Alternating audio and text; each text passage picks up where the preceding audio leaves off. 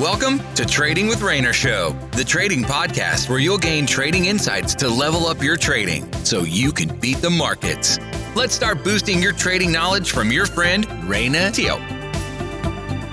Hey, hey, what's up, my friend? So, just a heads up today's episode is actually taken from one of my training video. So, let's get started.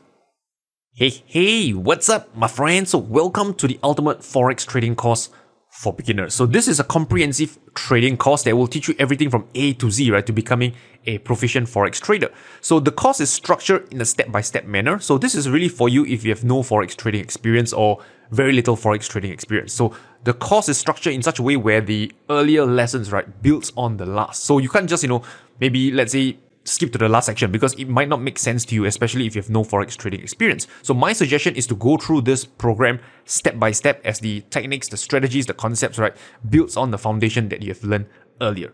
At the same time, right, some of you watching this might be an experienced trader. And if that's the case, right, I will put the timestamps in the description. You can see, you know, which part of this training video might interest you, which topic, right, and just go to the relevant uh, section of this video. So without further ado, let's get started. So, in this section, you will learn number one, what is Forex trading? Who are the biggest players in Forex trading? The advantages of Forex trading over the other markets, like stocks, and what are the Forex market hours? So, let's get started. So, first and foremost, what is Forex trading? Well, Forex stands for foreign exchange, in case you haven't you know, realized it yet. It is simply an exchange of one currency for another. And you might be thinking, why do I want to, you know, exchange currencies, Rayner? Very simple. Let's say, for example, you want to go on a vacation. And let's say you're in the US and you want to come to Singapore for a holiday. Well, guess what? If you bring your US dollars into Singapore and buy a bowl of noodles, the lady will give you the, you know, like what you're trying to do, man. So clearly, right, you can't use US dollars in Singapore. So what you need to do is to go to a money changer, maybe in the US, and what you'll do is sell your US dollars in exchange for Singapore dollars. And then you can, you know, come to Singapore, have a nice holiday, have a bowl of noodles, rice, and, you know, have fun. So that's pretty much, you know, one example of uh, forex trading or rather, you know, the exchange of currency and what the purpose is for. On the other hand, for corporations, let's say a company like Toyota who produces car, let's say they need to buy some uh, rubber for their tires, for example, okay, and you know, uh, you know, they in Japan, right? Maybe they are not a producer of rubber, and they need to go to India to buy some rubber for their cars. So what do Toyota Toyota Corporation do? What they'll do is they will sell their yen in exchange for Indian rupee, so they can use that Indian rupee go to India and buy some rubber for their tires. Make sense? So that's another example of forex trading. One is from a retail perspective and one is from a corporation perspective. And this is a $6.6 trillion market. The forex market is a $6.6 trillion market. Look at the number of zeros, my man. It has more, the number of zeros is even more than the, the, the hair I have on my head. So that's a huge, huge market. So who are the players of forex trading? So uh, let me just you know give you a very simple chart right to kind of you know break down who trades the forex market. So you can see over here, primarily the forex markets are traded by you know the major banks. This could be due to you know hedging their portfolios, filling their you know uh, meeting their requirements of their clients, like commercial companies, which I'll explain shortly. Uh, this could a forex market is also you know traded by hedge funds for you know speculative purposes, maybe to hedge their portfolios, and done by commercial companies, for example like Toyota, as I've mentioned earlier. So for example, how does commercial companies and bank work hand in hand? So very simple.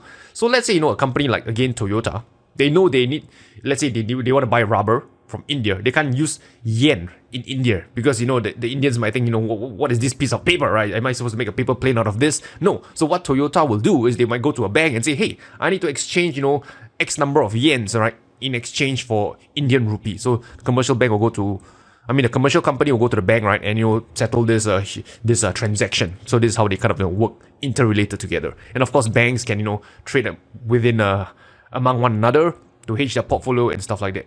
And finally, at the bottom of the food chain, you have the retail traders like us who, you know, go into this for maybe uh, speculative purposes, could be, you know, going for vacation, you need to change a bit of uh, currencies. So yeah, this is uh, largely, you know, what, what are the players in the Forex markets do. So advantages of Forex trading. So what are the advantages? Number one, right? It is low barrier to entry. So you can start with, you know, as little as $100. So unlike, you know, futures or stocks where you probably would have to start with a larger amount, for Forex trading, right, to open an account, $100, right, is, I would say enough, right, to open an account. It has high liquidity, so you can enter and exit your trades easily. So if you trade forex and you want to buy, let's say, a currency pair like euro dollar, you can pretty much get at the price right that you see on your screen. Unlike you know certain markets like let's say penny stock, sometimes uh, market is moving quickly or market is illiquid. When you thought you buy at hundred dollars, and end up you buy the stock at hundred and five dollars due to you know uh, slippages and stuff like that. So in forex trading, you still have slippages, but I would say it's lesser compared to the stock markets. Then uh, the market is open 24/5 for forex, right? You can trade pretty much anytime you want, unlike the stock markets, which is you know just open for a fixed number of hours in a day.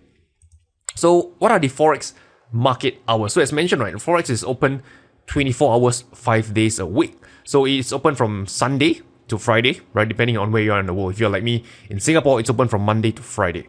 If I mean Monday to Saturday. If you're in US, then you'll be from Sunday to Friday because of the uh, hours in the forex market because of your time zone. So what are the forex market hours? Okay, so let me just break this down so you can understand this chart. So first one over here is the daylight saving time. So this refers to the summer months in US, okay, in the uh, overseas, in other countries. In Singapore, we don't have daylight saving time, so this is a bit uh, uh, new to you if you are in Asia. And the time that we use to depict the hours, we use GMT over here. Okay, so for example, let's say uh, London market, right? For summer period, the London session, right, starts at 7 a.m. GMT and ends at 4 p.m. GMT. So 1600 right, is in essence right 4 p.m. if you convert it. Okay, for New York, it starts at 12 p.m. GMT, the New York session, and it ends at 9 p.m.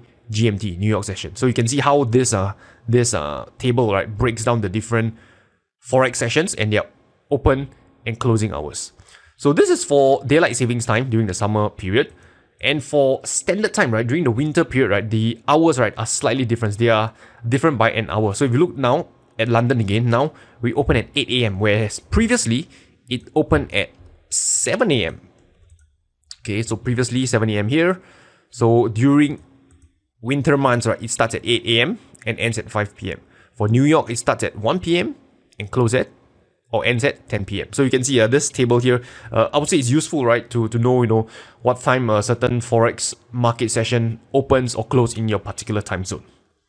And some of you might be wondering, hey, Rayner, how do I know whether is it a winter or summer period? Simple, just Google. if you Google, right, then you know whether hey, is it now standard time or is it daylight savings time? So I, I'm not going to put that down here because it really depends on the time of the year. So let's do a quick recap. Number one, forex trading is simply an exchange of one currency for another is traded by banks, corporations, brokers, and retail traders like you and me. Forex trading has a low barrier to entry, high liquidity, and the market is open 24 5. And finally, the Forex market hours are broken down into four different sessions the Sydney session, the Tokyo, London, and New York. And one thing to add, right, a bonus thing is that uh, the most volatile session, right, in the Forex market is during the London and New York overlap. So it's actually during these few hours from here to here because both the London and the New York session are open and these are kind of like the biggest financial markets in the world. So a lot of transactions are going on during this forex market hours. And if you look at the forex charts, like the 15 minutes or the one hour time frame, you can see that during this period, right, the candles right, are moving a lot, a lot more during this uh, few hours of the day. So just is just one additional thing to share with you. Okay, so we have done the recap. So uh, that's pretty much it. Now, moving on, right, you will learn what is a currency pair, what is a base and quote currency, what are the different types of currency pairs? So let's get started. Number one, what is a currency pair? So one thing to note is that you trade currency in pairs, not as a standalone. So just like you know, when you go to a supermarket to buy an orange, you don't say, "Hey, I want to buy some orange." They will tell you, "Yeah, you want to buy some orange, right?" But you have to you know exchange right your money for an orange. So same thing for currency pairs, right? When you want to trade currencies, you have to exchange one currency for another currency. You can't just say, "I want to buy some euros." It's, then the other person on the or the other party will be thinking, sure, you're gonna buy some euros, so what are you giving me in exchange? So this is why currency pairs, or rather why currencies right trade in pairs, not as a standalone. So in essence, right, currency pairs help you measure a currency's value against another currency. So for example, let me explain, right, euro against the dollar. So when you, let's say, buy the euro dollar, in essence, what you're doing is you're buying the euro currency, right, and you're selling the US dollar. So in essence, right, when you are buying the euro, you're giving the other party US dollars in exchange for the euro currency. So just like you're buying an apple from the supermarket, you're giving your money in exchange for that apple. So it works in pair. Likewise, for dollar against the yen, you are buying the US dollar, and in return, right, you give the other party Japanese yen. Make sense? Moving on. What is a base currency or what is a base currency? So let me explain. A base currency is in essence, right, the first currency that appears in a currency pair. So this will illustrate. So for example, euro against the dollar, the first currency of the pair is called a base currency. And I'll, I'll explain why shortly. So what is a quote currency? So the quote currency is the second currency that appears in the currency pair. And for the euro dollar example, the US dollar is the quote currency. And now you might be wondering, hey Rayner, what's the purpose of, purpose of all this, man? So let me explain. The purpose of all this is to tell you how much it costs in one in quote currency to buy one base currency. I know that sounds like a technical mouthful, so I'll break it down very simply, which I've, I've actually done earlier. So, for example, euro dollar at 1.3500. What it means is, you know that euro is the base currency, right? Let's call it B, base. And the dollar, as mentioned, is the quote currency. Let's put it Q.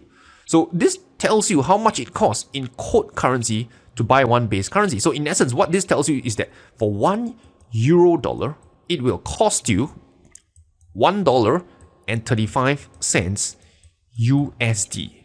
So let's say you go to a money changer. Hey, I want to buy one euro, man. And the guy says, sure, my man, give me one dollar and thirty-five cents USD, and I'll give you one euro. That's how it works, right? And that's how you kind of interpret this, right? okay, it tells you how much it costs in quote currency to buy one base currency. And I think that should be uh, pretty self-explanatory. If you don't understand this, just rewind this video and I'm pretty sure you'll get it. So when you're trading currencies, right, there are different types of currency pairs, and I'll explain what are the three different types of currency pairs that you'll encounter. Number one is what we call the major currency pairs. Number two, we have cross currency pairs, and number three, exotic currency pairs. Ooh la la. So let me explain. Major currency pairs. These are in essence, right, or rather, they refer to the most traded currency pairs in the world. So these are the seven most traded currency pairs in the world. They're all uh, dollar denominated, like you know the euro against the dollar, the pound against the dollar, dollar against the Canadian, etc. So if you are new to forex trading, right, uh, these are the, I would say the seven currency pairs that you might want to consider starting to I mean to trade first because they are usually uh, I would say their transaction costs are lower due to lower spreads and you know you get less slippages when trading this uh, most seven most popular currency pairs. So these are the major currency pairs. The next one, cross currency pairs. This refers to currency pairs which are non-USD, which doesn't have the USD, you know, uh, denomination in it. So for example, let's say you have the euro crosses. Euro crosses simply means that currency pairs that has the euro currency in it, like the euro against the British pound, euro against the Aussie dollar, euro against the New Zealand dollar. Then you have the pound crosses like pound yen, pound against the Aussie dollar, pound against the New Zealand dollar, etc. Pretty pretty simple stuff. And finally, the last type of currency pairs that we have is the exotic currency pairs. This is when one may, when one major currency pair is paired with a developing country's currency. So for example, US dollar against the Mexican peso. US dollar is a major currency pair. And Mexican peso, right, this is a developing country's currency. So again, this meets the requirement, right? One major currency is paired with a developing country's currency. Next one, the euro against the Turkish lira. Euro is a major currency. Turkish lira is a developing country's currency. And finally, the Indian rupee against the British pound. Again, so this is what we mean by exotic currency pairs. So one thing to note, right, is that when you trade exotic currency pairs, the spread tends to be wider. So if you don't understand what the spread means, right, don't worry. Right, as you progress on in your trading journey, you'll understand. But in essence, right, the transaction cost to trade exo- exotic currency pairs they are more expensive compared to the uh, major currency pairs. So a quick recap. Number one, currencies, they are traded in pairs, not as a standalone. The base currency is the first currency in the pair. The quote currency is the second currency in the pair. And then there are three types of currency pairs, major, cross, and exotics. We appreciate you joining us in this session of Trading with Rayner Show. Be sure to rate, review, and subscribe to the show. And visit tradingwithrayner.com for more resources related to today's session. That's tradingwithrayner.com. Until next time, good luck and good trading.